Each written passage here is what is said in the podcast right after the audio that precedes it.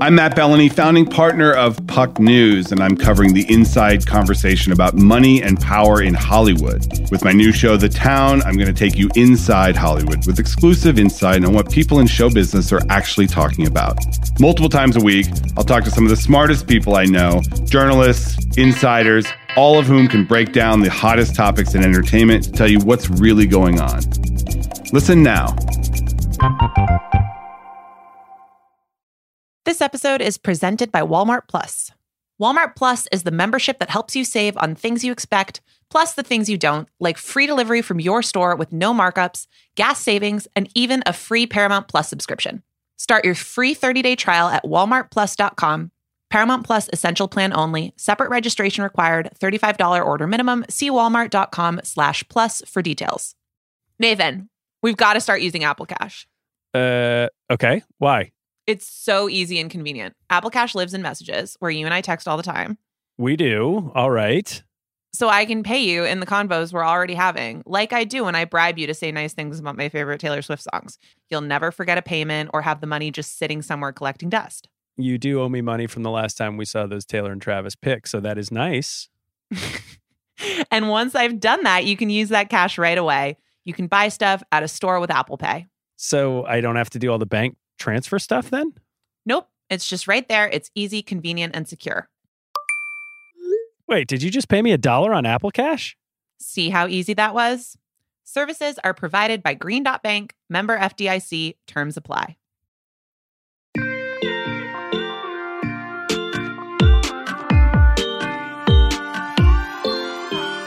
Hello, and welcome to every single album, One Direction.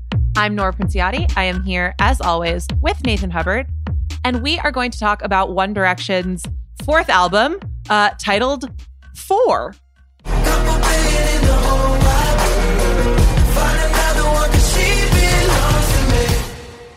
Very outside the box title choice on this one. This album was released in November of 2014 Nathan, tell me what's going on with our guys right about that time. Well, they're in the next stratosphere of artists. I mean, this thing is going to number one. All of their first four albums have gone to number one. They're the only group to do this. And the only artists to do this, other than One Direction, are Britney freaking Spears, DMX, X gon' give it to you wait for you to get it on your own. X go deliver to you. And Beyonce.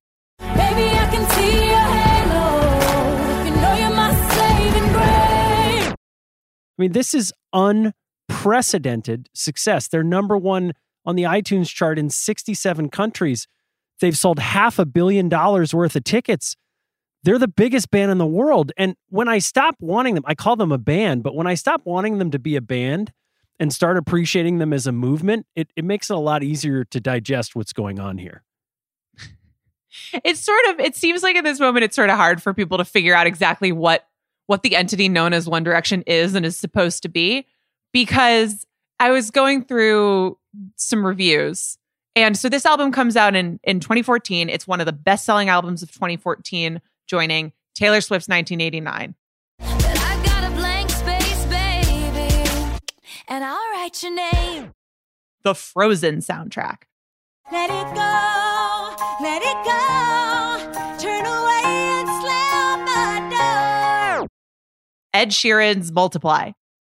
Darling, I will be loving you till we're 17.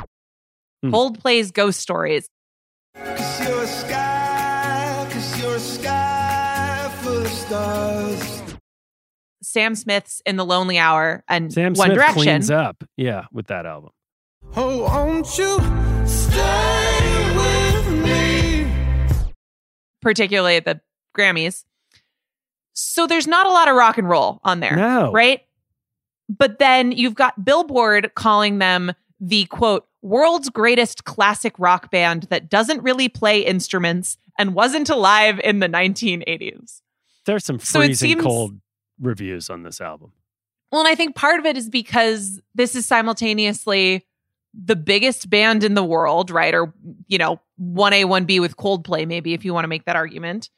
but no one can No. quite figure out exactly what they're supposed to be. Yeah. Rolling Stone has the most freezing cold take by saying if any of these guys harbor secret dreams of going solo or becoming an actor or a fashion exec, they've stayed secret. Oops. Yeah, that didn't hold up very well. Billboard shits on Stockholm syndrome. Like there's a lot of they are still pigeonholed, right? There is all this hysteria. It's going so fast. The pace is so quick that they're being pigeonholed as just this boy band and it feels like the reviewers are maybe resentful of the attention and the moment of explosion that's happening in the fan base and they can't see the forest for the trees which is that this album is a major step forward from where they started in the Yes. quality of the singing, the quality of the performance, the quality of the songwriting. and at the same time as they're doing what I'm going to argue is their best work yet and is an album that I just absolutely Wow. love so much. Like so many of these songs are are just absolutely dynamite to Listen me. to you. Well, there's real conflict between there's sort of this mainstream music press and people who deal in kind of traditional signifiers of authenticity and, and value and things like Grammy nominations and all of that. And that group doesn't quite get them Right. doesn't quite get how far they've come, how much development there's been, the real quality in these songs and in the songwriting. The fans know that.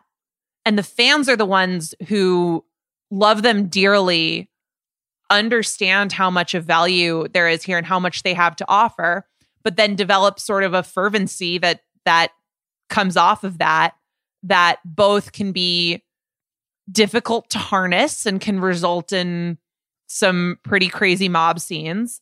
And then also is so zealous in their support of these guys that the pace that they're operating at just to meet the demand is insane because this is around the time when we start to really see the cracks that were forming. Yeah, we're going to lose their Zayn in just a couple months. This is it. Right. Right. And, you know, this year, uh, this November, so right around the time that this album comes out, they're in Australia. They're at an awards show, and Liam gets videotaped walking a rope line of fans taking selfies. And every time he goes to take a selfie with a fan, he smiles, just a thousand watt smile pops up on his face. But the second he puts the phone down, it just falls off his face and he looks absolutely miserable and just mm-hmm. exhausted. There are already a bunch of rumors about Zayn. They're Right. getting asked on red carpets if Zayn is going to leave. They did a, a release event with the Today Show and they did a performance. And gross, Matt Lauer asked them during the segment moment. because, yeah, jeez. Um, Zayn didn't show up. And Right. so Matt Lauer just asks them on stage in front of a live audience if it's because he has a substance abuse issue Liam, there obviously a lot of concern. A lot of fans been tweeting overnight. There's been a lot of action on social media about him. Is it something more serious than just a minor illness? There have been rumors of substance abuse. What's going on? No, he's just got a stomach bug. He's okay. He's just he's just at home. He just needs to, to rest. He's okay. Hmm. there's all this reporting that they're taking separate cars places which doesn't seem like a big deal just particularly because of the pace at which they were operating but was apparently something that caused a lot of commentary Yeah, that happens with every band. Just you know, they take separate cars. Like, when else are you going to make a private phone call? It- just seems like things have escalated to the point where they're not really in control of Yeah. what's going on around them There's a disparity between who the fan base wants them to be and who they are. There's this essay written by Alana Massey called The Absolute Necessity of One Direction. And in it, she talks about how boy bands like are a profound social good because they present sort of masculinity in a gentle way that isn't traditionally encouraged in young men but it allows the fan base that, that sort of classic boy band structure of the cute one, Harry Styles, the mysterious one, Zayn, the funny one, and Niall. Like it, it lets fans sort of project and fantasize about which kind of guy they'd like to be, and they can switch allegiances and all that. It's this happy alternate reality called the kingdom of the girl. Where young women are totally in power, they're being respected, they're being celebrated, they're being adored, which is a wonderful thing except when that fantasy and that projection becomes something that is different than what those individuals actually are and they start to have to live up to some image instead of what's actually happening and i think that liam you know rope line walk is a great example of what was going on but there's a major other part that is sort of disconnecting with the fan base and the guys too right nora Right. Well, which starts from a similar impulse of either seeing yourself in these people that you idolize or having that safe space to project as as a young woman and, you know, be able to think through those types of feelings without real world consequences, right? And that's Yeah. so I mean resonant with me and so I think healthy and wonderful and and there is that real good to boy bands and to acts that have a lot of young female fans especially and create healthy wonderful happy spaces but one of the areas where there's a lot of projection going on with one direction in this moment is there's a ton of fan fiction often pretty sexually explicit fan fiction about these guys and then the larry stylinson conspiracy takes off Hmm. and that's a thing that you know just to be upfront about it you and I don't love talking about, even though it's not like we're not aware. It's a huge thing with a, a Yeah. section of the fan base. My number one thing is I just don't really want to be in a space where we're sort of trafficking in conspiracy theories about gay relationships. That to me is just sort of let's not go there territory, just because there's sort of a long and, and ugly history of that happening in ways that create a connection in our society between homosexual relationships and sneaking around hiding Yeah, bad shame. things and that's that's a little bit even sort of bigger than the fact that this made at the very least louis very uncomfortable Oh, harry's never really talked about it but it made louis very upset and it's something that other members of the band have talked about in terms of just feeling like uh, they had to regulate their behavior. Yeah, it's the first Not- thing Zayn said in his first interview when after he breaks up or leaves the band. He says like explicitly, there's no secret relationships going on with any of the band members. It's not funny, and it still continues to be quite hard for them. They won't naturally put their arm around each other because they're conscious of this thing that's going on, which is not even true. They won't do that natural behavior, which like Zayn had a lot to get off his chest. The fact that he felt like he needed to go to bat for that was interesting. Doesn't, you know, undercut the theory, but it, it does show you the amount of pressure and, and how that fan uh, chatter and buzz about everything was piercing that bubble. They were hearing it, and they're human beings. Right. And the tough thing is that part of those rumors and part of those conspiracy theories comes from that same or at least similar desire for someone to see themselves Yeah. in members of the band and to be able to have that type of relationship. And they had done And a there's an great element- job of like creating a safe space. Particularly for LGBTQ fans. Yes. and that work was real and it was It significant and mattered. It really really mattered. It is sort of amazing that as we see them going more heavily musically into sort of rock and roll territory this is if we're going to call them a, a, a huge rock band at this point this is a huge rock band where you're going to see pride flags all over every single one of their concerts. Hmm. that's a sight to see. That's really cool. That that hasn't happened a whole ton if you No. go further back into history so there's this tension where the people who are reviewing their albums, with of course some exceptions, don't totally get the the beating heart of what makes the band the band and what makes their stuff good. Yeah. The fans really do good. get it, but can't be wrangled in certain areas. And underneath it all, there's this situation where these guys are getting better and better and better, both musically, just with their instruments. Their voices are getting better and better and better just from singing every night. And they're this workhorse to the industry where they can go out and just make a, a boatload of money every single year by doing a tour and an album and a tour and an album and a fragrance and a toothpaste and a blah, blah, blah, blah, blah. Do we really need four perfumes? the eternal question. But what I think is amazing about this album is that somehow within all that, and it's not that it doesn't make an impact, but within all of that, you still come away from hearing this record feeling like, oh, wow, they are really starting to spread their wings as musicians here and and as songcrafters and as a group of guys who to varying degrees right we imagine zayn was probably less happy with where the sound was going than some of the others. But they were having their own influence on what they wanted this thing to sound like and it sounds awesome Nora, Steal My Girl fucking owns everything. It's awesome. It's awesome. Everybody wanna steal my girl. Everybody wanna take her heart away. I was so excited to talk to you about this song because I know you love it so much. Let's acknowledge first, right off the bat. The Hayley Williams shade? Oh, that's true. I was going to say that the piano intro is straight from Faithfully by Journey.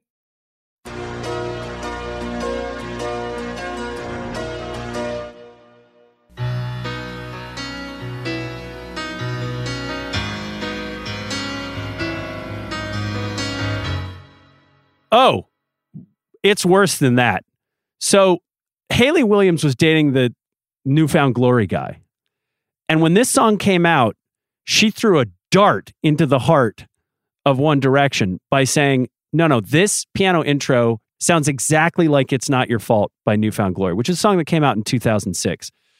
And she's kind of right. She's kind of right.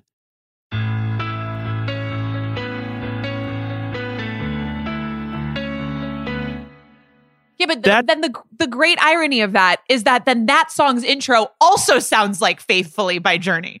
Fine. Yeah. I, I listen. Great. They're all plucking from the past, and that is the broader point, which is Right. we're at the edge of the possible range of putting chords together in the traditional 145 rock format. Like, we're done. It's been done before. Like, it is time to transition into sort of a, a new phase of music. If at the end of the day, you're worried about replicating something in the past, mathematically, there just aren't enough combinations that work for the human ear. So, yeah, we're in totally recycled music territory. And what's happening is people are iterating sonically using computers and and the ability to create sounds that are digitally created and, and produced. And then a bit lyrically as people try to reflect what's happening in the times. That's not necessarily what's happening in One Direction songs, but they are this song, I mean, they are just in full fuck yeah, we are huge. We're doing whatever the fuck we want to do mode on this song. The video for this thing is insane. It's insane. Today, we're going to take it to a new level. We've come to the most barren place on earth to create. Today, we bring life to the desert. I mean, you got Danny DeVito, you got they went full Michael Jackson and work with a chimp. They got balloons that they're just wildly polluting in the desert. They're marching bands. I, I, this song, how did they get Danny DeVito in this thing? Honestly, somebody help me understand. This is like the peak of their powers, as far as I'm concerned. It's like it's it's like all the people that Taylor brought out on the 1989 tour. All That's in them one getting video. Danny DeVito. Yeah. Yes, if she'd had a whole petting zoo parade down the, the the catwalk there. I mean, this thing. Look, this song goes to 13 on the Billboard Hot 100. It does great. I think it's also their biggest song. You can argue with me on that. I would But no, I I agree with that. I do This- agree with that. This song. I mean, when Zayn hits the high part, the "She Belongs to Me," it- it, like it just. I I am deceased. We'll find another one 'cause she belongs to me. Everybody wanna steal my girl. Everybody wanna take. This song rules. I totally agree with you. And um, it also, uh, so I think it gets to 13 on the Billboard Hot 100. It's stuck on the chart for 18 weeks too. Like it had some staying power. It was second on the set list for most of the tour. Uh, usually, I think they opened with Clouds, which I don't was get. kind of like scene Why? setty. Help I me think it's sort of understand. like a scene setter thing. Here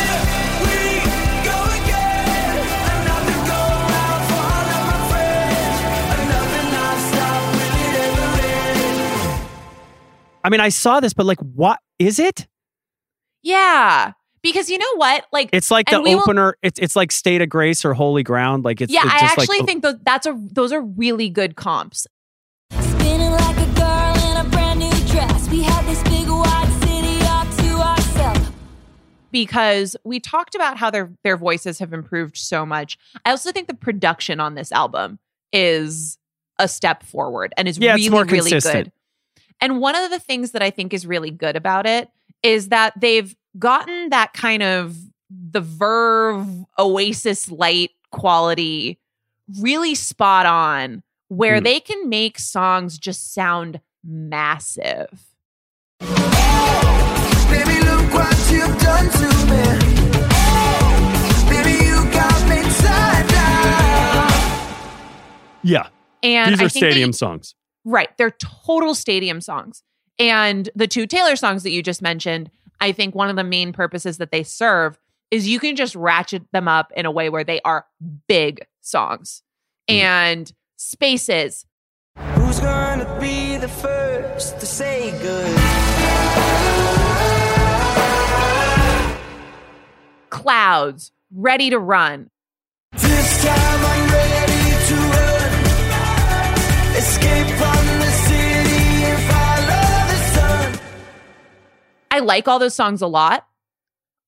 Do I think they are their best work on this album? No. No. But I think there's something really satisfying about just feeling like you are in hundreds of thousands of, of square feet of space Yeah. hearing music. Ready to Run just feels meh to me. This feels like the first time that they've put a song in the first four that doesn't totally grab you. Do you feel that way about this song? Was there something special that I missed? Uh no, I, I actually kind of agree with you. I like the song, to be clear. Yeah, it's fine, but it's just I- like this I, I think we'd started to see some of this a little bit before this album cycle i mean certainly you feel a way about i should have kissed you that would indicate yeah, it was do. a mistake to have that as a bonus track and, and not on the album but and I to do- never play it. and to never play it Guys, can we just get back together just to play that song? I I oh, I. I I oh, I. I mean, come on, you don't have to do anything else can you except that. imagine all right we Yes. gotta call james, james corden I imagine this Uh, all the time. It's a great song. God, i'm just gonna let that hang there for a little bit stop it. Um, Stop but it. on but like, so shouldn't on- Night Changes have been second? Well, so hold on, hold on. Maybe. Does it ever drive you crazy? Just how fast the night changes. Because Uh. I do backflips for that song. Yeah. Don't worry. I'm going to tell you Okay. a whole lot about it. Okay, okay. This album, and and this is part of what I'm getting at when I say that, yes, there were ways in which the fan base was getting a little bit out of control here. There were also hmm. ways in which the fan base understood them better than even sometimes I think they and their own management did. Okay. because it's it's not so much like a sequencing issue, but you're right that I am interested in how they identified the best songs and the songs that were going to do really really well on this album because I don't think that it was necessarily spot on. There are some songs that I think are incredibly strong that are pretty far down on the track list. like and fans knew No Control was a good one. I just can't get enough of you. The down my eyes are closed. No control. So, yes, that would be the primary example of that. We're definitely going to talk about that. I do think that part of that is that this is just a more consistently strong album Yeah. than anything that they've ever done. I think Front this is to back. top to bottom yes. best work. And So do you think it's because it. Bunetta and John Ryan and Jamie Scott, at least one of them were writing and producing on every track? Like, is that why it feels most cohesive? That's probably why it feels most cohesive. I don't know if that, I, I, and I think that's probably part of what speaks to the overall quality, I think, being a, a bit better. Okay. Um, I also think that that's the guys getting better. okay.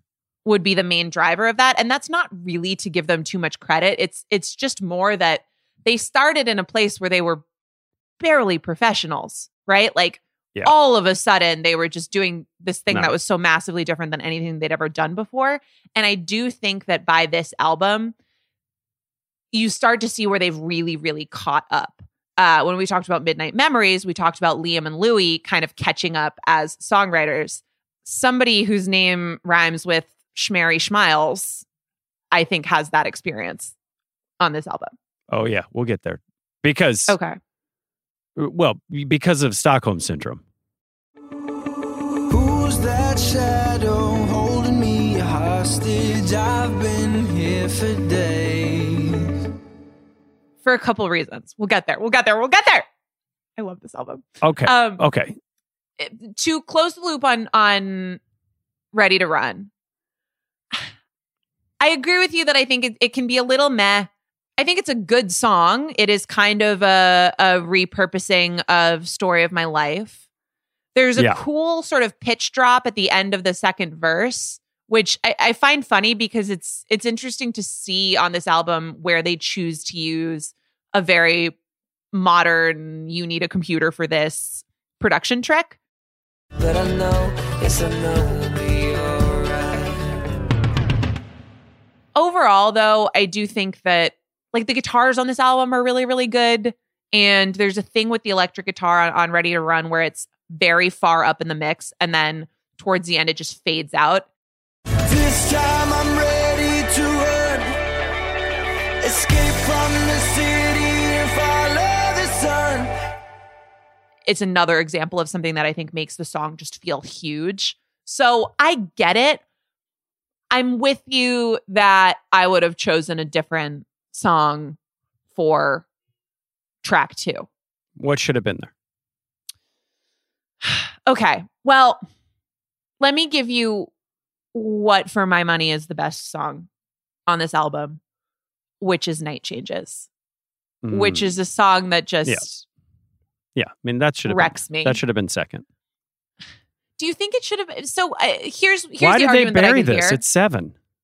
I don't know. I just do not know. It's a very simple song. Maybe that's why. Uh, They not all that get a that's ever been a credit? problem. It's great.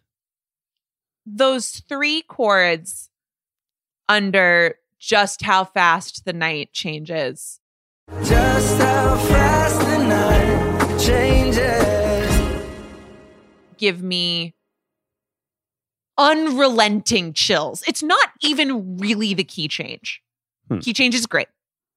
But it, What's it the is- personal experience that you had with this song? Like, does it is it did it hit you at a time in your life, or do you just think that musically there's something that moves you about it? it has honest to God never not hit me.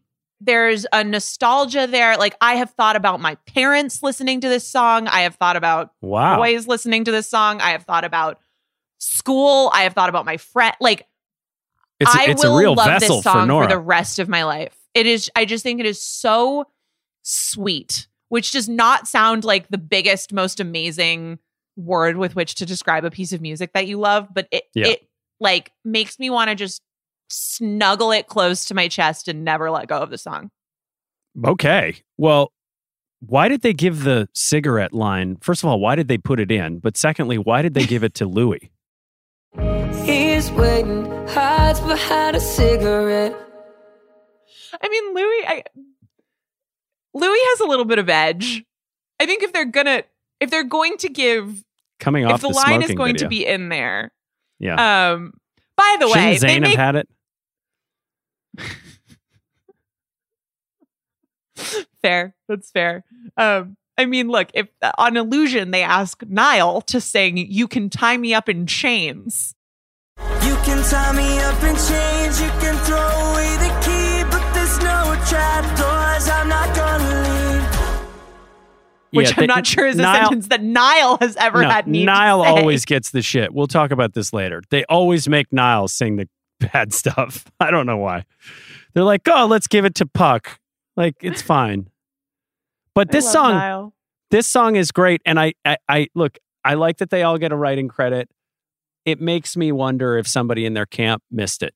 It's really the first crack in the we know what these manufactured hits are going to do to people and we know what's going to resonate resume that they've built up through the previous three albums where you just trust they they know what's going to work and the sequence is spot on with one exception of course being i should have kissed you although i still Well, think they- maybe i don't know They did Whatever. do night. They did night changes on Saturday Night Live.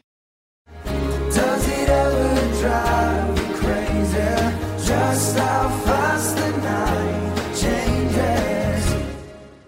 Now they also did Ready to Run. So I wanna be free, and I wanna be young. I'll never look back now. I'm ready to run. So we're keeping track two in place there. But I think they understood at some point that this was a big song. there are some early well yeah it, it- it's it's it's a very big song. There are some very early recordings of steal my girl like right when they came together. So this is a song that had been hanging around for a while. I just think the way that they the, the tempo that they picked is great. I haven't heard earlier recordings of night changes. I haven't found them anywhere. So this one does authentically for me feel like something that's a little bit more mature and a little bit more plaintive. And and for me you know we've talked about the fact that their only free time was basically between midnight and 6 a.m probably. And so Yeah. there's some there's something really beautiful about the observations of what it's like to be awake and what it's like to live in those dark moments of, of the morning when there's very few souls that are that are actually stirring It's a very comforting song, I think. so Just- this is your favorite song on the album It is. There's a lot Okay. of contenders. There really are. well so take it- me through it like what is close is there anything else that's in contention for you So I, I want to be clear. I know that this is my favorite song on this album. This might be my favorite One Direction song. Mm. It is probably my favorite One Direction song. Okay, that's how I feel about Steal My Girl.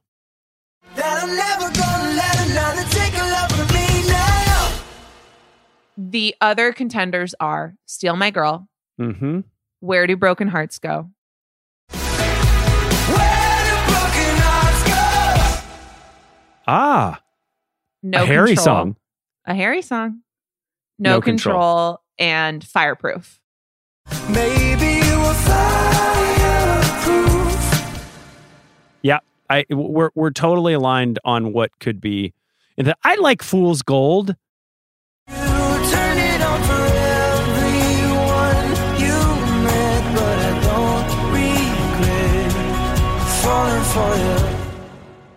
I like it. Oh, interesting. I don't love it. I, I don't mind it at all.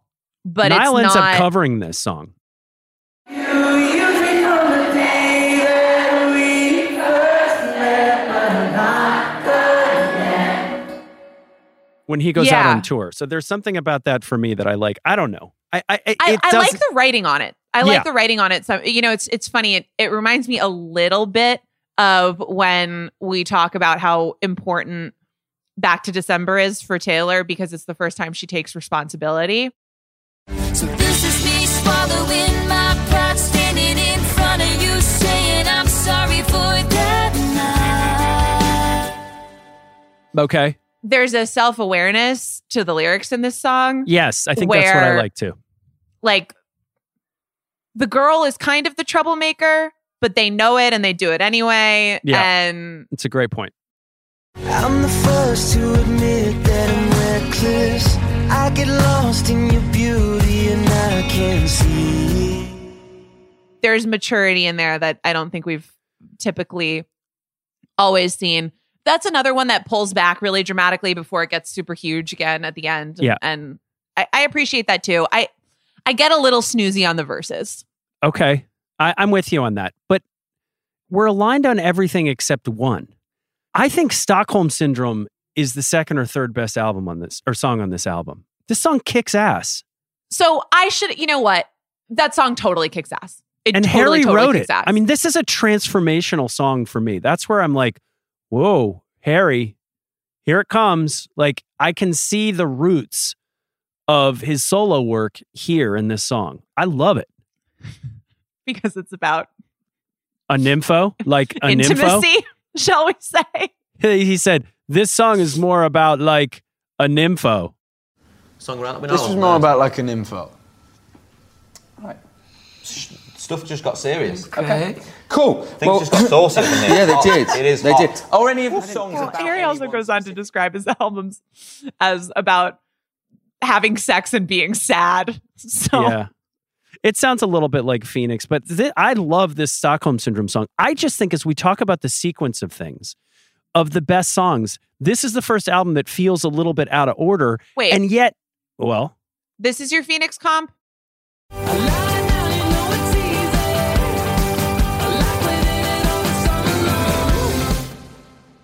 Stockholm Syndrome sounds like everybody wants to rule the world. okay, fine.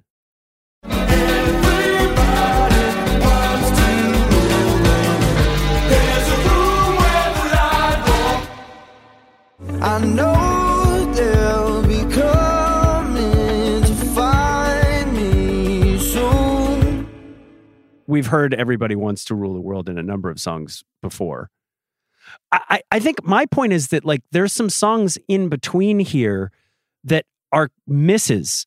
I just don't mind it because for the first time, the scattering of songs, eh, with one exception, and that is that I, I think Ready to Run feels out of place.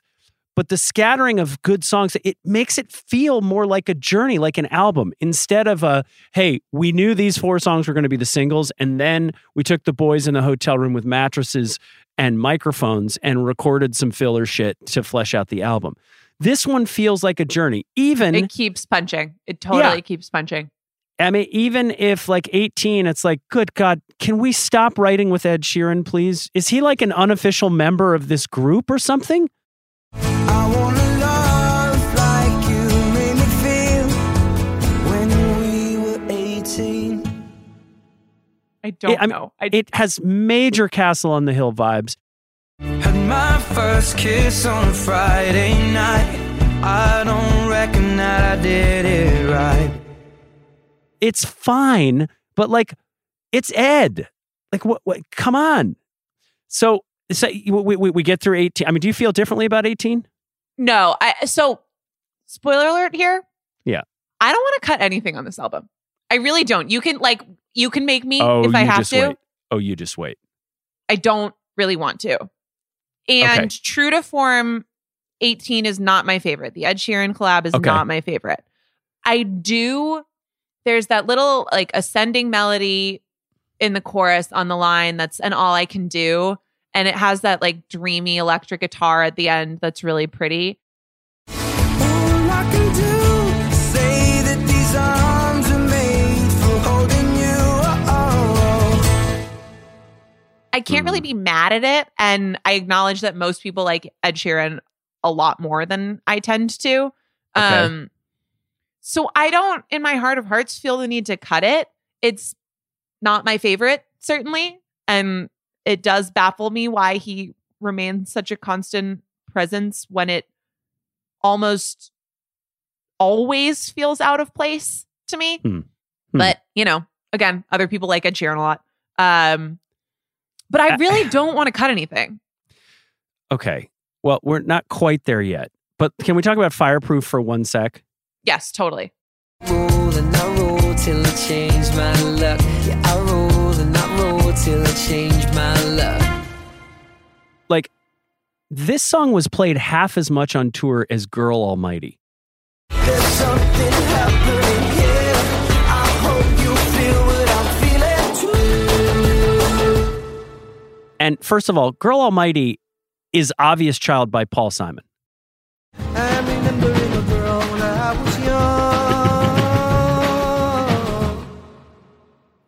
you will never convince me otherwise. It it just lifts it and it's sitting right there. And I heard that in the album and I start to get upset. But then then they take us to Fool's Gold, which is fine. Then we get night changes. Then we get no control. Then we get fireproof. We're on fire all of a sudden. Space is all right. It's an Eagles song. It, doesn't do much for me, but I like the Eagles harmonies, whatever. Then I get Stockholm syndrome. I mean, hooray! The back part of this album is makes it feel like a real album. But Fireproof, Liam actually sings the high parts better here than Zayn does. It's been so long, it's been so long. Yeah, that's and that ends up. I mean, spoiler alert, but that ends up being very important when Yes. suddenly, you know, someone's got to handle story of my life on tour, and we've got to DIY this Yes. overnight. Basically, that ends up being pretty important. Why didn't this get more attention? Do you understand it? Like, why would they have played this half as much as Girl Frickin' Almighty? Well, so Fireproof was the song that they put up on their website as a free download when they Yeah. announced the name of the album, put the album cover out.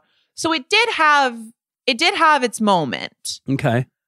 Everything else I don't understand. I adore this song. Okay. I absolutely love it. It's on playlists for me. Uh Mitski covered it, which I just absolutely love. cool as hell. You, baby, the way you do. First of all, you know who else loves the Eagles is is our guy Niall. So Yeah. Well, I mean, listen, Harry is now managed by Jeffrey Azoff, his father, Right. Irving Azoff, Eagles manager. There's a lot of overlap there. I mean, it's how it's how he met Stevie Nicks and Fleetwood Mac. Like they they got their roots in in some of that music. And by the way, the the Fleetwood Mac Dreams bass line is sort of present in this, but in a way that to me adds. But listen carefully to the sound of your loneliness. Like there is a line somewhere between lifting and making a cool reference, right? And it's actually, you know, it's somebody someday is going to have to figure out a standard that will probably hold as a legal standard when Okay. people dispute this stuff, right? Like the rights battles have heated up, and I'm talking about right now in, in, in 2022. It's a little different in at this point. Yeah. But they have heated up so much that at a certain point, somebody's going to have to come up with some sort of reasoning for how we decide what's too far and what is okay when something sounds a derivative of something else. Because there's no way to completely avoid it. It just doesn't work that way. There there aren't enough combinations of chord progressions that sound good to the ear. I know, but this is a little bit like the Supreme Court pornography definition. Like I know it when I see it. I know it when I hear it in this case.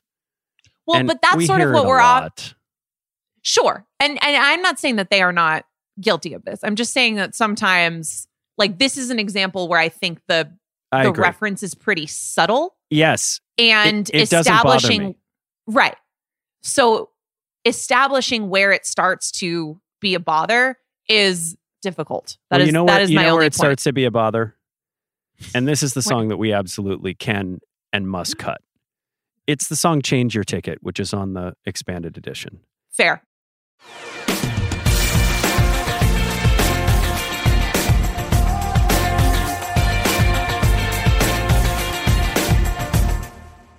Because that song, according to the lead guy, Matt Healy, is quite literally the 1975's Girls.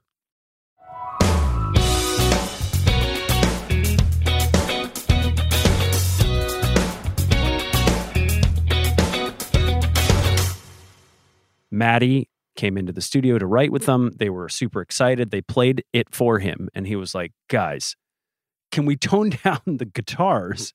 But according to Healy, those guitar parts still made it onto some versions of this song. And it just, for me, comes back to lots of pressure in these nine month cycles to deliver something. These boys are still developing as artists. They started as cover singers. So they've spent most of their career sort of trying to adopt and take in other people's songs. And every now and then they just really stepped in it. And it's not even them. I think it's their production and management team that would listen to this and not think, you know, maybe we shouldn't steal the 1975 song. I wonder why they didn't just cut this because it's a bonus track, right? Like, Yeah. and it, it de- they had all the different international editions, and and Yeah. so sometimes the definitions on that are going to be fuzzy. But this was not when you count the four bonus tracks that go on what was called the Ultimate Edition, which was sort of like the standard issue bonus director's cut version of this album. Yeah. There's 16 songs. Yeah. It's not short. They, they are not lacking for songs Yeah. to put on this thing. So I, I don't really understand. It's just about Why? content. I think they just, I don't know. I usually in these cases they're just trying to tag something on so that a, a market feels special. So that in Japan they'll push the album because or or they'll get better sales there because they, you know, added a track there, which which is fine. It's just, you know, as Matthew Healy, Matty Healy himself said, like eh, these are guys who their job was to get in front of Simon Cowell and sing other people's songs. So like maybe they just don't have that self-awareness bone in their body because they, they genuinely have passion and enthusiasm for other people's music. And, I they- think that part of it yeah. is very true, right? Like we know how, you know, we are just talking about Stockholm syndrome. We know how Harry feels about Fleetwood Mac, right? Yeah. So like, why would he not want yeah. But something same- that feels yeah. like he's doing the thing that he's idolized people for He- he- doing he- before? And here, here's another, you know, two. Are these these guys are all Gemini's or something? I mean, here's another sort of two sides of the same coin. On this album, which you and I are currently definitely saying is our favorite one so far, you have arguably two of the most uh, well-respected indie sort of rock people in the world: male in Matty Healy from the 1975, female in Hayley Williams from Paramore throwing darts at songs that they feel like on this album were completely ripped off. And it undermines some of the creative authenticity and, you know, work on this album that deserves some credit. Yeah, I'm I'm with you. I mean, it's I guess I hope people will sort of indulge us in this moment of this conversation because we were recording this the day after the Grammys, though this episode will post in a bit. Um, it will not be the day after the Grammys at that point. Uh, But, you know, Olivia Rodrigo had an okay night, but didn't Mm. necessarily clean up in the way that some people expected that she might. Yep. And some of this stuff I think is part of that conversation, including Paramore.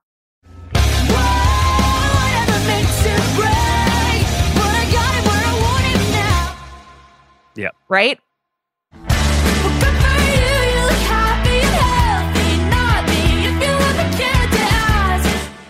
Where people felt that she wasn't good enough about crediting those who influenced her work, or in some cases where bits of music were borrowed and repurposed, or maybe not repurposed. Hayley Williams scuttling people's Grammys since 2015. Since 2014. yeah. That's funny. Well, okay. Um, so listen, Uh, that is just to say that it is sort of an ongoing conversation, right? yeah. How do you feel about Act My Age? Oh, I think it's fun.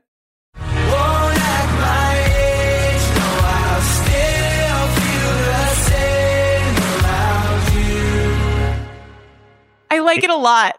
It is So fun. like ragtime piano.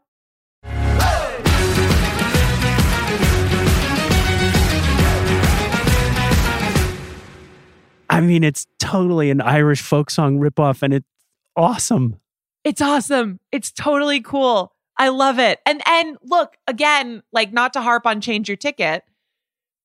Wouldn't the special Japan packaging edition have Yeah. felt plenty special with three extra songs instead of four? Yeah. When like I like Once in a Lifetime. I think that song also has that sort of like Nah. the verve, dreamy, floaty thing.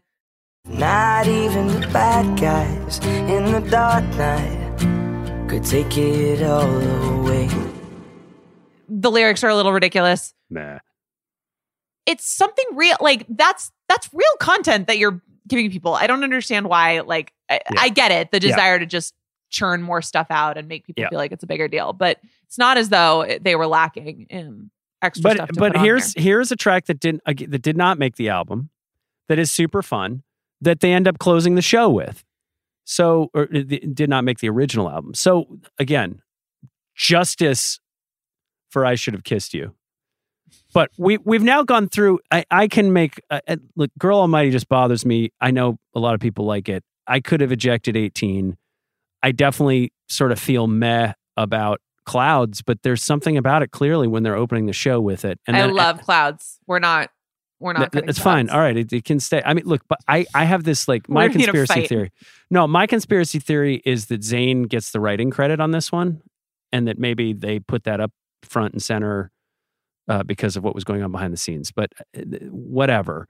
Change your ticket needs to be shot into the moon, and "Girls" by the 1975 is is the song that should remain on this. That song rules. anyway.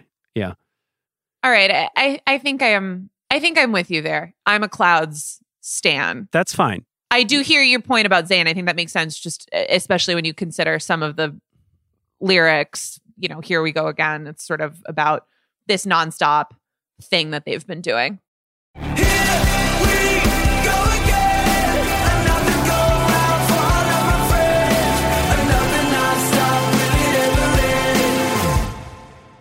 Okay. Well, I I have a sense that as we walk into the most important collaborator category, that you feel differently than me because for me, I had Julian Bunetta, I had John Ryan, I had Jamie Scott because I think that their presence on every single one of these track in both production and writing gave it some consistency.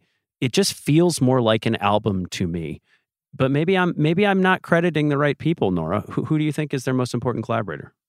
Well, so your choice is not mine, but I think that's totally valid. It's clear that that's the core group, and they're still in place here. I'ma let you sort of get finish. Another rep. No, I'm I'm serious. I think we need to acknowledge that this is a really really well produced album, and they found their people. Uh, Your choice. I do have a different one, which is Uh-huh. I think their most important collaborator here is their fans, Okay. now we're the particularly box. for making No Control Aha. the song that it needed to be. yeah. I just can't get enough of you. The petals down my eyes are closed. No control. So let's talk about hashtag Project No Control for a second. Okay. So, album comes out. The song was not a single. There were only two singles. Originally, they go out on tour, and it's not even on the set list. Right. Fans are upset. I have received so many tweets from your fans about this uh, that I fear if I don't ask you about it, they might kill me. Okay? and so I want to talk to you about your song, No Control. I mean, Louis is shining through on this song. Louis is totally shining through on this song. Louis, as a vocalist, has never sounded so good. He absolutely murders this song. Okay. And A lot of sexy talk on this song. okay, we will get there. We will get there. Um, but so the fans came together. They chose May 17th, 2015 as a DIY release date. Yeah. And so they all agreed that they were going to download it en masse on that day, push it up the charts as much as possible. And they tweeted, they called radio stations, they texted radio stations, and effectively promoted it as a single on its own. And it's turned into this like kind of legendary, like huge One Direction song that a lot of people know and that is really, really important to the fan base. Mhm. And it to me is the number one example of the fans understanding something and and sort of being able to latch onto something that maybe even the guys didn't quite know Mhm. would have the life that it did. you think it was about I- the song or about Louis? from the fans' perspective or from yeah, yeah. theirs. Yeah. No, no, from the fans' perspective.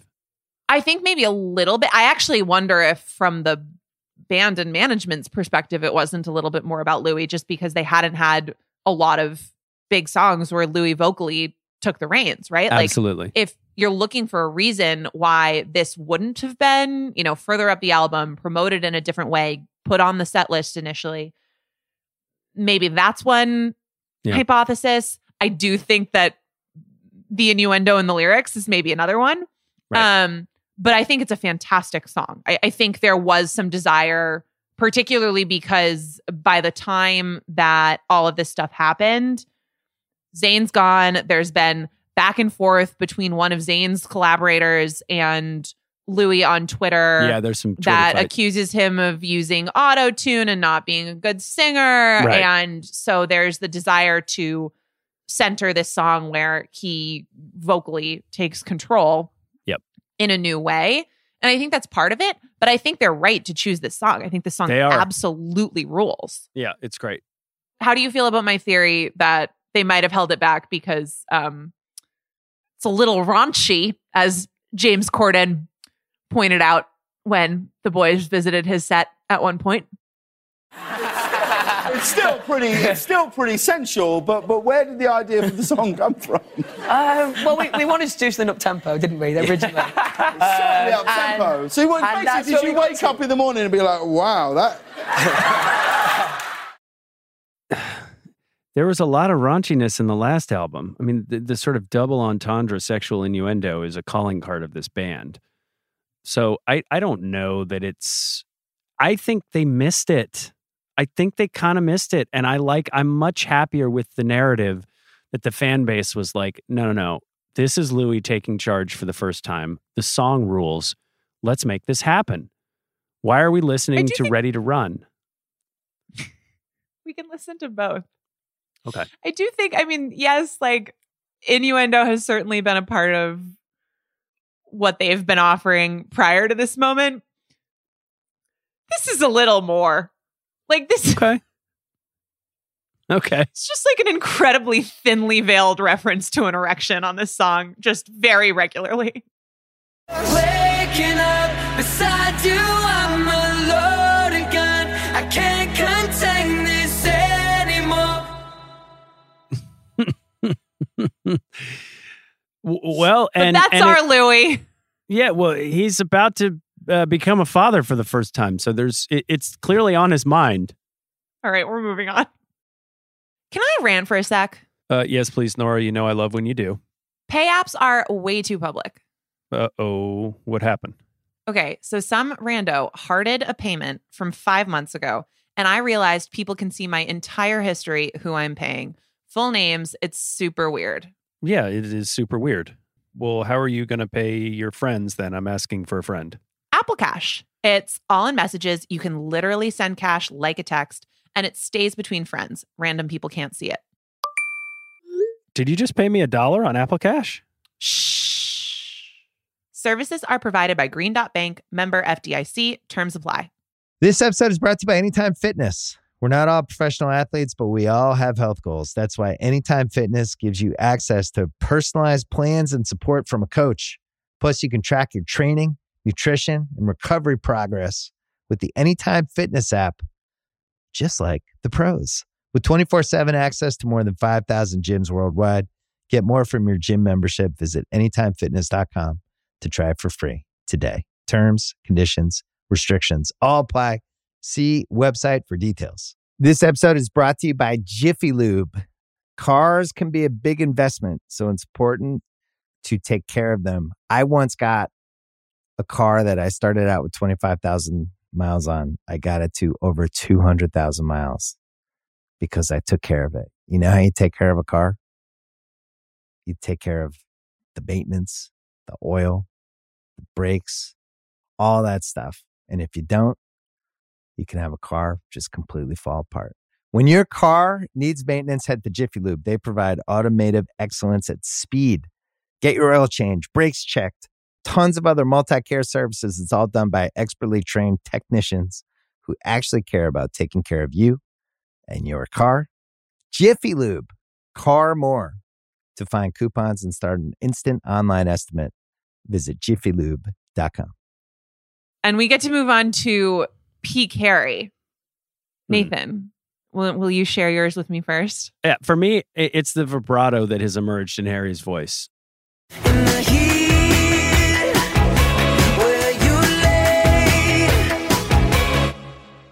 I mean, maybe it's the tears on stage in Jakarta after Zayn leaves, like the sort of open emotion. But I, I think his voice is now undeniably the most recognizable in the group.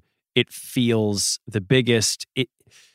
I- felt in the first few albums like they were putting him forward because he was supposedly the cute one or something, and you know they gave him the closer uh, lines on a lot of the songs. They gave him a lot of you know the first verses, but now he has made the biggest leap vocally that I think anyone in the group has made through this time. Maybe Louis, based on what we're hearing, but I really think Harry now is his voice is ascendant, and it stands out on this album for me. And he's sort of, we talked about this in the last album a little bit, just the seeds of it being planted, but Harry's a little rock star. Yeah, His hair's to his shoulders. yeah. He's also like, if you watch a lot of old interviews with them and late night stuff, Harry's a bit of a diva. Like he's doing juice cleanses. He drinks so much water. Like they're they go on James Corden all the time because there's a, a long-standing relationship there. But there's one where they they all go to McDonald's or like In and Out or something. I, I forgot. But they go to a fast food place, and everybody else is like milkshake, burger, fries, blah blah blah blah blah. Harry just goes, "Can I have an iced tea?" Right, what would we like to eat, boys? Can I get 10 piece nuggets? 10 piece nuggets, I'll have a Big Mac. a Big Mac, And an iced tea. and an iced tea. Could I have a sausage McMuffin with egg, please, with two hash browns? And then I'll have a chocolate. And he's like playing with his hair constantly. Yeah. when they're on SNL for this album cycle, everybody else is wearing just plain black. And Harry's wearing close to black. Like he's he fits in with the color scheme, but he's wearing like a silk button down with these sort of red and green like velvet kind of paisley-ish detailing. He's got a big hat on with a feather in it. Yeah, you just can like you can trace the the origins of the feather boa that are going to make their way. Totally. like the the boas that are going to make their way into his his fashion sense very soon. Totally. Okay, so but what's peak Harry for you then? So uh, everything that you're saying, I think, makes a ton of sense to me. I chose "Where Do Broken Hearts Go." Shadows come with the pain that you're running from. Love was something you never heard enough. having Harry having written on it because it's a great song. It's absolutely one of my favorites. Maybe you would have chosen Stockholm Yes. Syndrome to make the same point I would have. here. But he ends up co-writing this with Ruth-Anne Cunningham, who co-wrote JoJo's Too Little Too Late. Great song.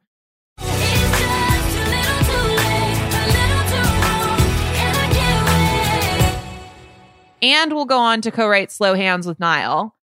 Hands like sweat down laundry. No. And with Teddy Geiger, who eventually writes a bunch of songs for Shawn Mendes and, and also a handful for Niall on Heartbreak Weather, as well as as Bunetta and their sort of usual cohort. But I, I just I adore this song. This is another one where I think the lyrics are starting to get a lot stronger. Like I think counted all my mistakes, and there's only one standing out from the list of these thing of the things I've done blah blah blah blah blah like just that first verse is really really strong the other thing i absolutely adore about this song is that an underrated asset that louis always had is that he sounds the most british when he sings and nice. so on the outro. he outro doesn't lose his accent as much. no, not anywhere near as much. So on the outro, when they're just sort of like swapping lines back and forth, Louis going, Where do broken hearts go? Is like so great. So I just absolutely look love who's it. got the look who's got the English accent now. yeah, I just have a little something called restraint, Nathan. Try to keep it in the can as much as possible. Whatever, whatever. Well, okay, so that's so that's your peak Harry. Then speaking of Louis, like what's is that your peak Louis? No, my my peak Louis is just that he absolutely demolishes no control. Yeah, he does demolish no control. He does great there. I fine, I'll give that one to you. I mean, what I had was I actually had the fact that he's becoming a father so young. And that there was some question as to whether Briana Jungwirth like if he was actually with her when it happened. Like he, Louis kind of acting like no control. And that's fine, there are a bunch of comments that come out later on about how sensitive he was to the speculation about his sexuality. And I just can't help but wonder if there were some overt and maybe unconscious ways in which he pushed back against that uh, to be sort of very public with his romantic relationships. And maybe with writing a song like this, right? I mean, Exactly. I got, you know, this. It, it's all it all feels driven by maybe the same thing. Yeah, I mean, it, is that sensitivity or is that just sort of wearing your heart on your sleeve and, and yes, telling what, it like it's what it? People think love about like, Louis. It's like some from column A, some from column B. he Um, always tells it like it is, doesn't he? The other thing I love that Louis does is that when they're doing Ready to Run on SNL, there's a moment where the camera pans to him and he completely crosses his eyes. And I don't know how he really knew that he was looking directly to camera at that moment, but it's just, it's Yeah. just very funny. He's just a funny guy. He's still keeping it going. It, it, you still can see the kernels of the kid in the X Factor video diaries. uh, Totally. Even at this moment, right? And Elaine says, if you couldn't bath in water, what would you bath in, Liam? Totally. All right. What do you got for peak Liam? Well, for me, I love his high parts on Fireproof. Uh, But more than that, I think he's always the adult in the room. His tweet right after Zayn left, he said, In light of recent events, I think it's important to say for the fa- past five years, I've been part of something so special. I don't think any of us really understand. Blah, blah, blah, on and on on. To a lot of people, it's just a bunch of silly kids in a band, but to the people involved, it means so much more. This last week has been some of the worst times, blah, blah, blah. But I guess what I'm really trying to say is it's far from over. When we very first became successful, we all agreed that One Direction become much bigger than each individual member. That's why I feel like right now it's okay to be sad and upset. But I do ask everyone who is a fan of us, please keep your faith in us. I'm sure there's a lot more to come. All love, Liam. And that was the most adult and spot on expression to the fan base of what they were feeling. And it felt like the most mature message that we got through the entire process of Zayn leaving the band. That's a good one. I'm a Liam Stan. It's just I, well, I know this. responsible. I know you love him for that. Yeah, I, it, it's sort of bittersweet though because I think you know this is when we know now that his life was starting to get a, a little bit more troubled, and some of the stuff that he was getting into, even just by himself in a hotel room on the road, was a little bit darker. But there is that kernel of just like caretaker in him that I think is really, really wonderful. Yeah. The other thing about Liam in this moment is that Oh boy, he's got an alter ego. We got to talk about Big Payno. Big Payno. Everybody wanna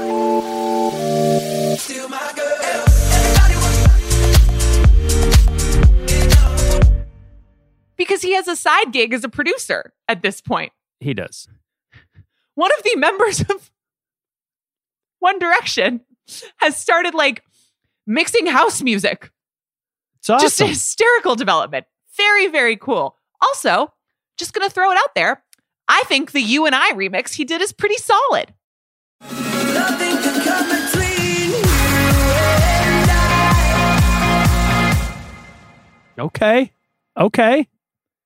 Let's hook this guy up with Elvira. And I said, Romeo, take me somewhere we can be alone. Well, okay. Well, I mean, are we going to do a whole episode on Big Payno, or do you think this is really just a side hustle? Some from column A, some from column B. Again, I mean, a- at this point, it's a side hustle, certainly. Yeah. He does. So he remixes a few of their songs. Um, he remixes Cheryl Cole's song, I Don't Care. This is before they're together.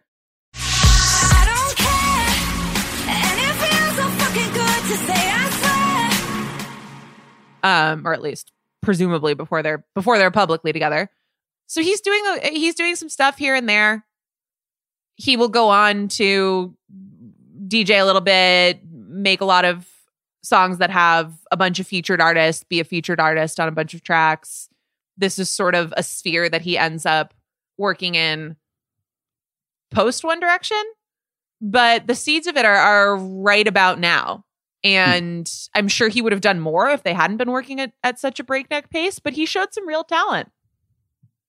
I really, I really enjoy your love for Liam. It's I it's- love Liam. I just know. like he's really your favorite. I, I he, like sort of not I'm like a real I I don't know. It's hard now. Just I have a real soft spot for Niall. I know, but you also like responsible human. It is the responsible I do like I do, yeah. This is what you. This is your projection into the kingdom of the girl. Totally. Totally. Plus, great high range. Great high range was able to take over. I mean, yes, we love him. There's no doubt about that. Nora, I have a sense that we both have the same peak Niall. Oh, I wonder. Oh, wow. Maybe we don't. I'll tell you what it is. Okay. We took a chance. We took a chance. It's the fact okay, that's not mine, but that's good. that on 18 he says pronounces chance chance and it becomes a thing where the whole fan base sings chance We took a chance. and it's unquestionably my peak Niall. I think until he gets to his solo projects across the entirety of the One Direction canon. So Niall is just like in his bag in terms of being just a mensch at this point. Like this album cycle, I think, is just peak Niall being an absolute sweetheart. First of all, here's my peak Niall. He named the album.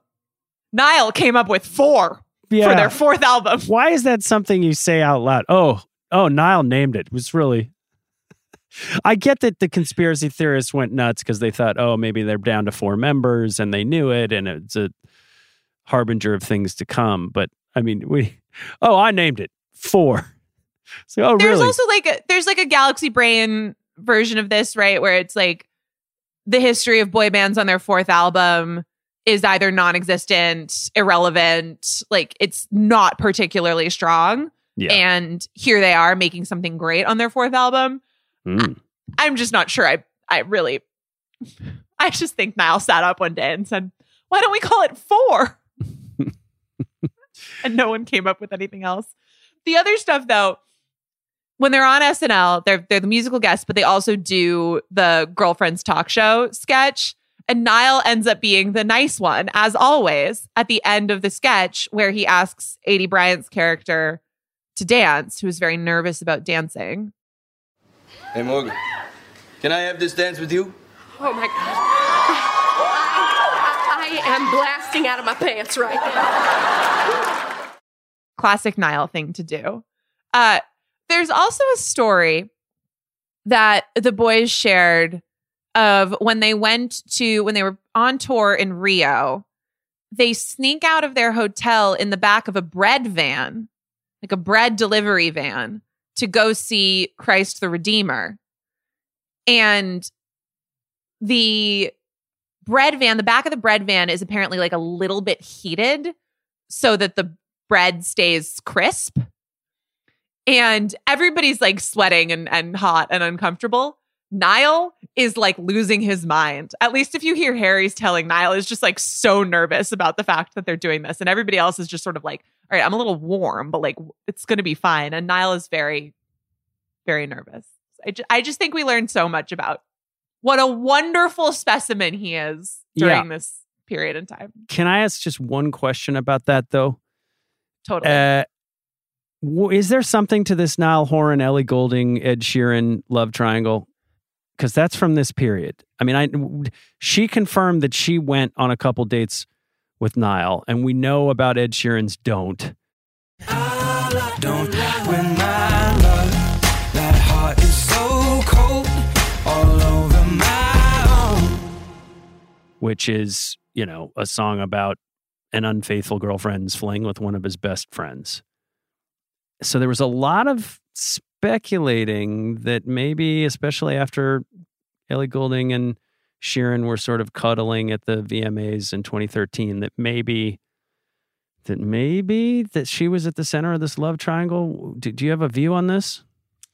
my view on this is that I would leave Ed Sheeran for Niall seven days a week. Yes. This is really. I guess we're never Uh, doing the every Sheeran single people are going to come for me. Yeah. It's not. I I respect him. I just. It's just not for me. It's just not. Certain songs really fun. Seems like a great dude. Usually not for me. yeah. That's it. Well, apparently not for Ellie Goulding either. So, way to go, Niall. Now we move fairly quickly into the more uh, reflective and difficult part of this conversation, which is Peak Zayn. Right. And it's all tied into what happened on. We finally have something that happened on March 25th, don't we? Right. Well, and then first we have something that happened on March 19th.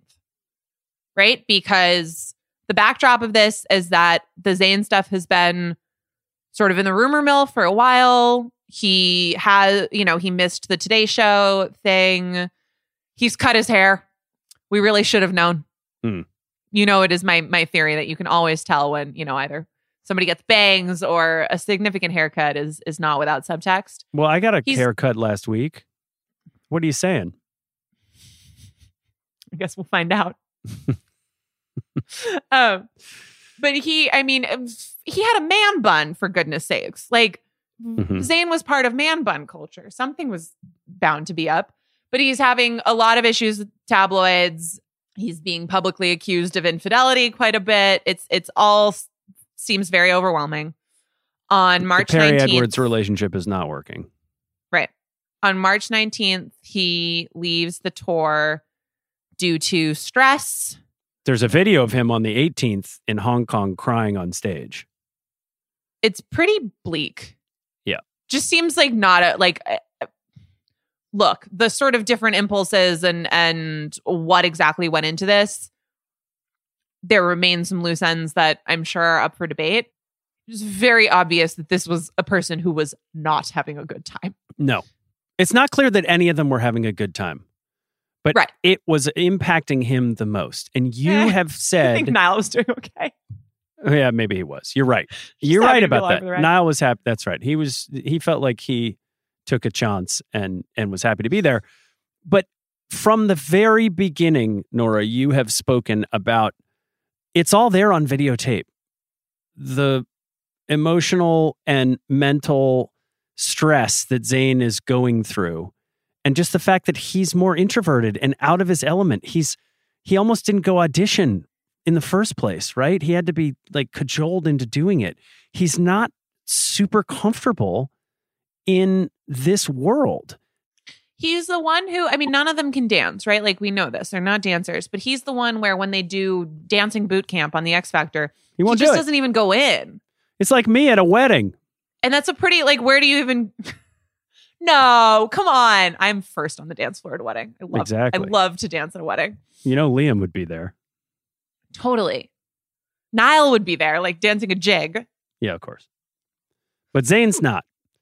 No. And as the press around this speculates, there's a whole lot pointing to mental state, pointing to drug use. None of it is really ever uh, ever validated that.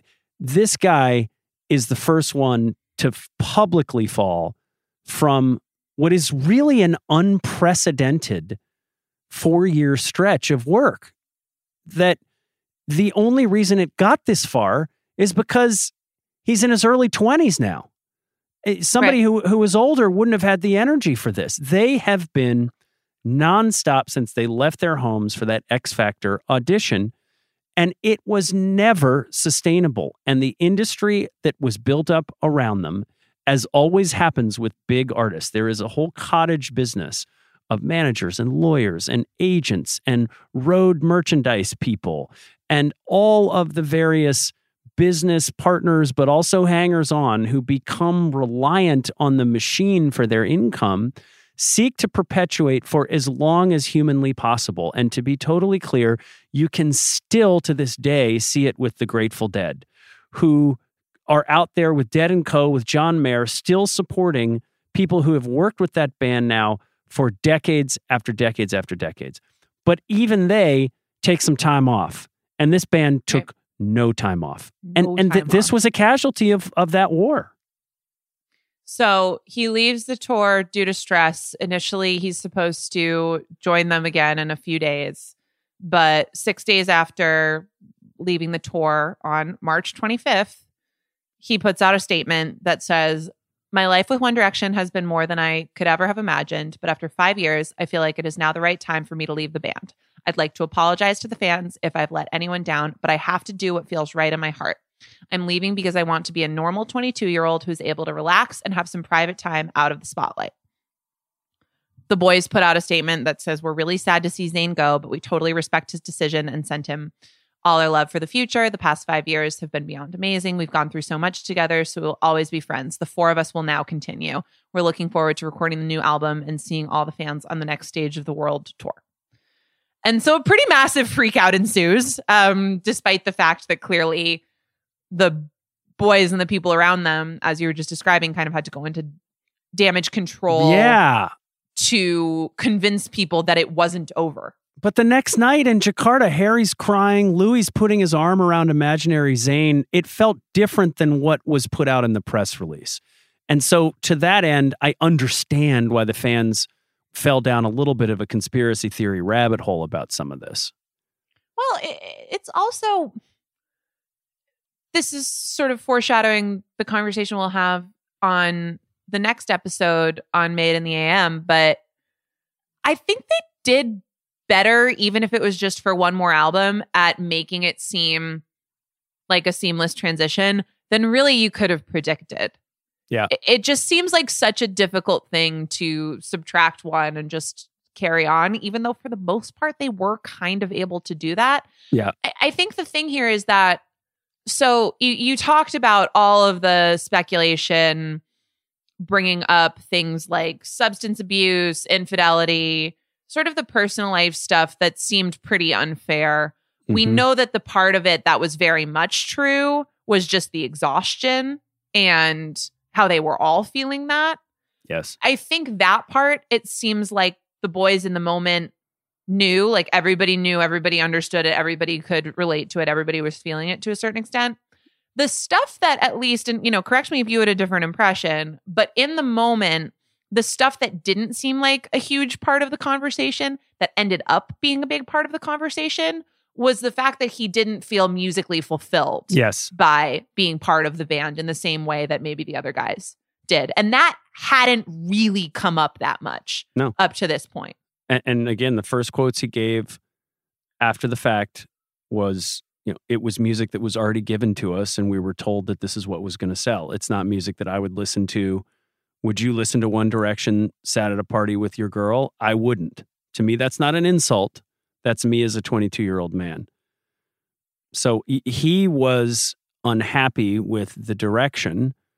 And if you pardon the terrible pun, but th- there's certainly more than that. It, it it just feels like we started to get a lot of insight into what it was like to be not just the only person of color in the band, but the person with Muslim heritage who was sort of grappling with what that meant and how Totally. to express that.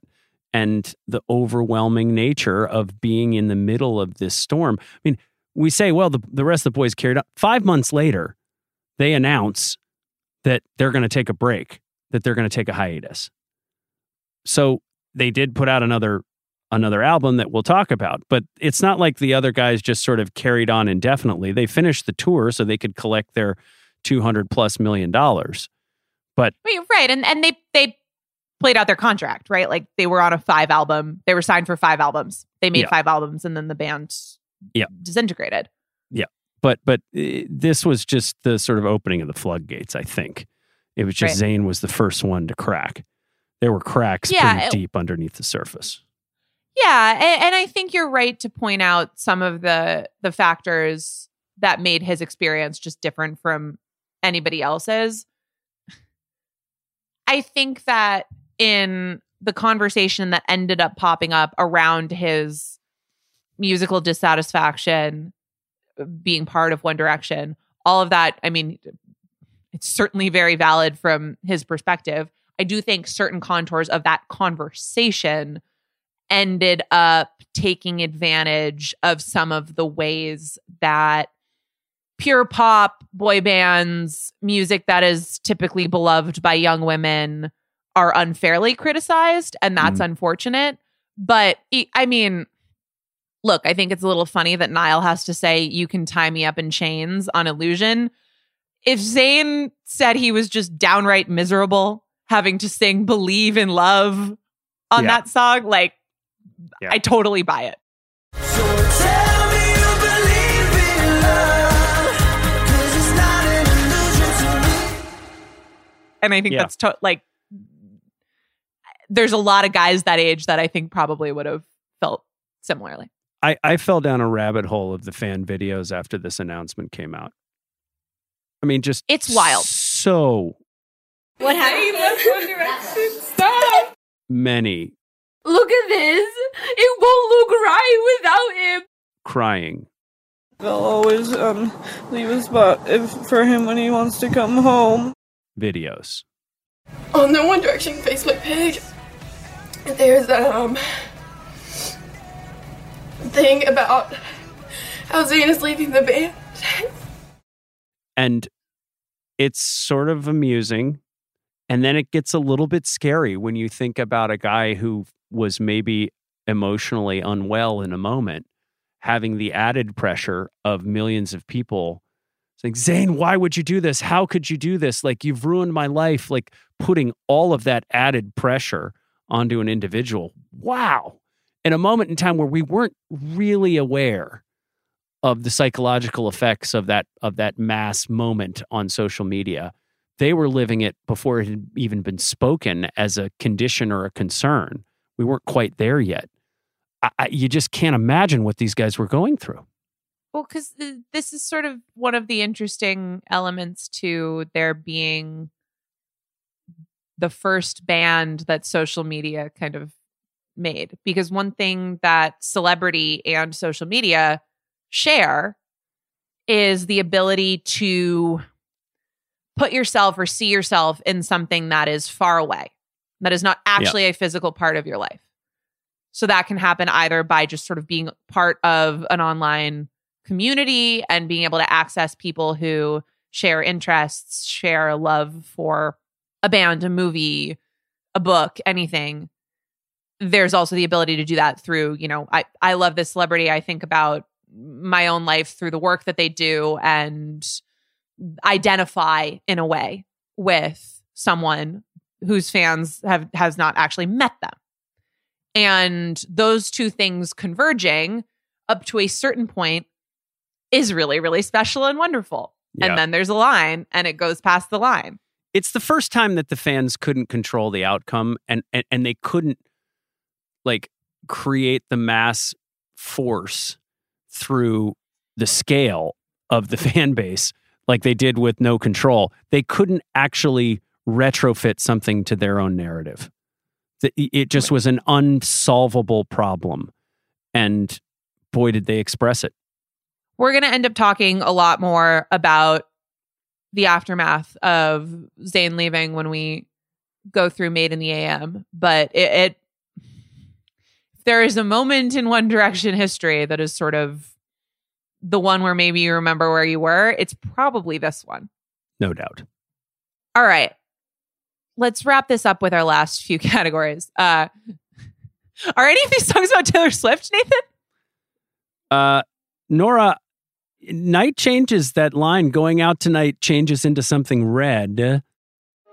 Going out tonight changes into something red. Could be. Hmm. Could be. Strokes imaginary goatee. I hear you on that. I don't. I yeah. I hear you on that.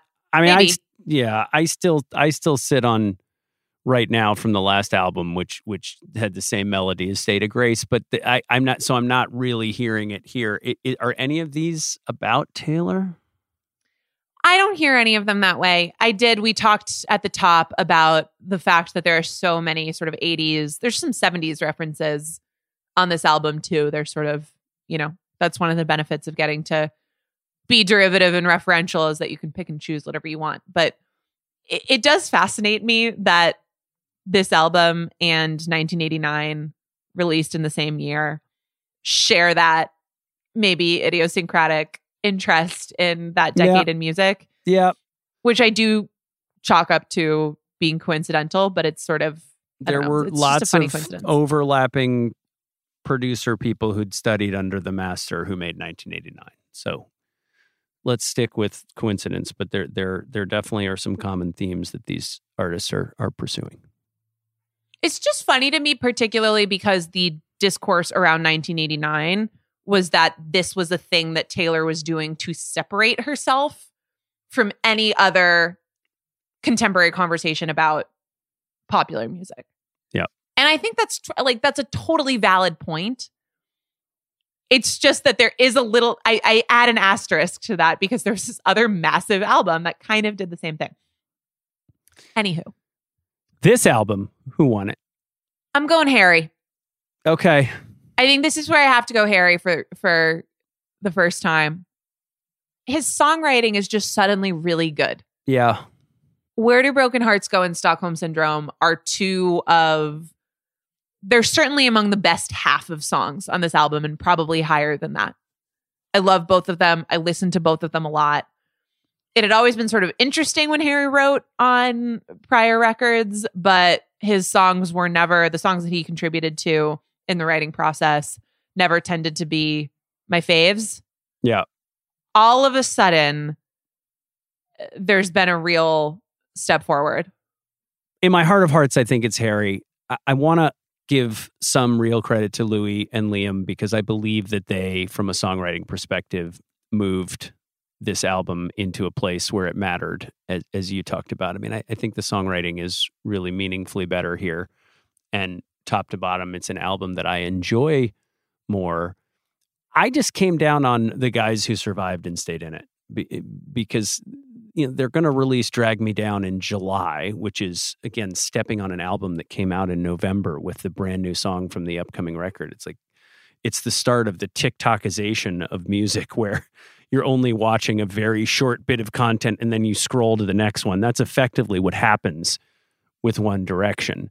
But they're trying to show proof of life and and put something out there to to keep the fan base feeling like there's still more to come even though we know they're going to announce a hiatus in august. So uh, the, the guys who won this album are the four who stayed in it just a little bit longer to get through to the end in a moment in time when Zayn left, yes, but it's hard to believe that all four of them weren't feeling some level of that fatigue and exhaustion. Very true. Very true. Nora, what's the swooniest lyric? Yeah, we can't do this. We can't do this whole episode without uh, talking about the the words that get me in my feels. This shouldn't be surprising. It's the entire chorus of Night Changes for Okay. me. It just really makes me feel all the warm fuzzies. Okay.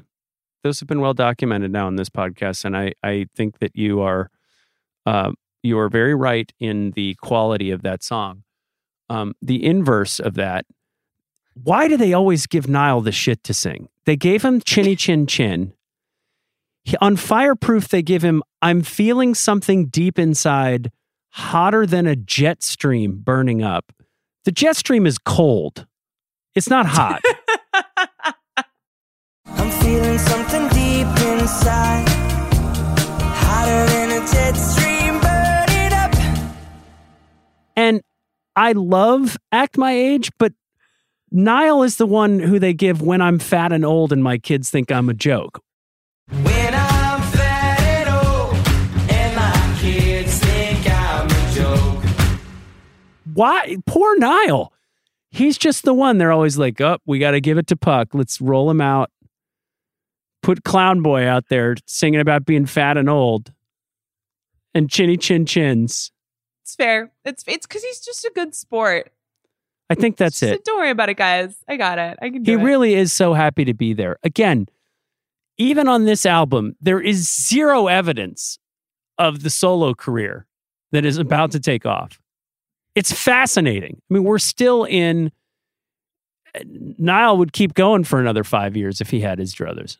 I'm aware that I am twisting myself into knots to defend Niall's less latent than it might seem musical genius. I've decided he was just really working hard on his guitar playing during this Okay. album cycle. That's why he didn't write any of these songs by himself. Okay. Well, he certainly is getting better in all things, as we'll talk about on the next album. But this one needs a grade from us, Nora. We Well, really before both we had do a- that, Yeah. Can we talk about just one more thing with the lyrics on this album? It it just amuses me to no end, particularly when it comes to Harold. Okay. That like they can't even when they're getting more and more mature, they can't really help being randy teenagers a little bit.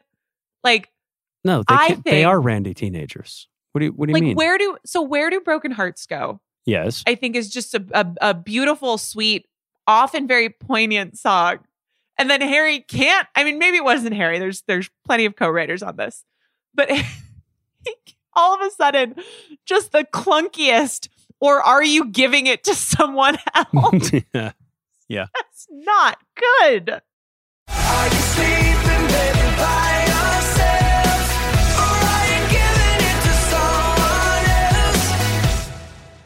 I mean, maybe it's like maybe in a weird way it is good because that's just how they would have thought of of that in the moment. But oh, it's there's something very charming about almost being in this place where it's like, oh, these enlightened boys, and then they just can't they they can't not go there.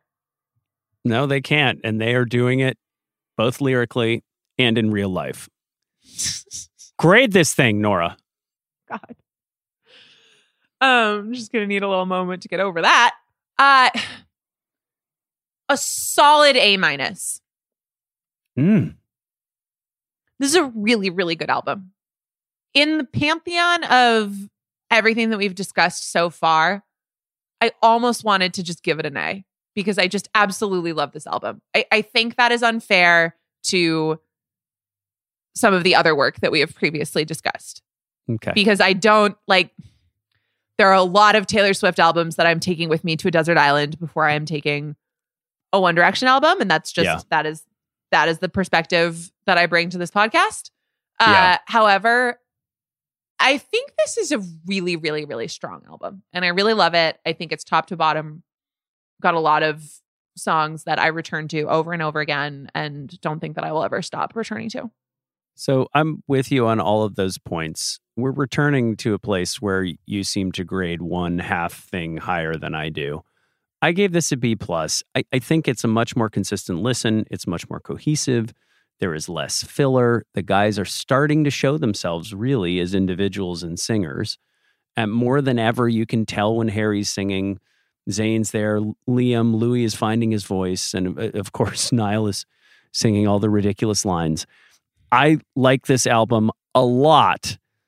I give it a B plus because there are still some parts of this that remind me of what they started as. And there are some there are some unforced errors in some of the songs, in, in a few of the things that are borrowed, where you still come back to, gosh, right, they started as a cover band. And so while I'm not all Hayley Williams and and Matthew Healy on this stuff, it does for me keep me from giving this album like an A, like this should have been considered for a Grammy. That said, I love this album top to bottom, and Steal My Girl is my favorite One Direction song. I think. I mean, it's right neck and neck with I Should Have Kissed You, but they they hit this out of the park. And I, I, I do feel like the drama around the band, again, we learn more about these guys from content around the album than we do through the album. But that content around the album overshadowed something that the press really had already pigeonholed as being just sort of boy band schlock. This is better than that. It's a B plus for me, Nora. Should have been nominated. Should have at least been nominated for a Grammy. This has been every single album, One Direction. I'm Nora Princiotti. As always, he is Nathan Hubbard.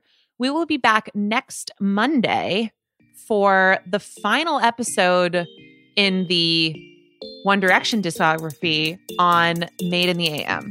Thank you, as always, to the wonderful Kaya McMullen for producing this episode. We'll talk soon.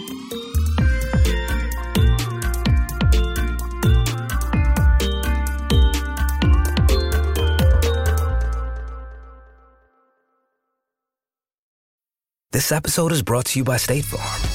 You might say all kinds of stuff when things go wrong, but these are the words you really need to remember. Like a good neighbor, State Farm is there. They've got options to fit your unique insurance needs, meaning you can talk to your agent to choose the coverage you need, have coverage options to protect the things you value most. File a claim right on the State Farm mobile app and even reach a real person when you need to talk to someone. Like a good neighbor, State Farm is there.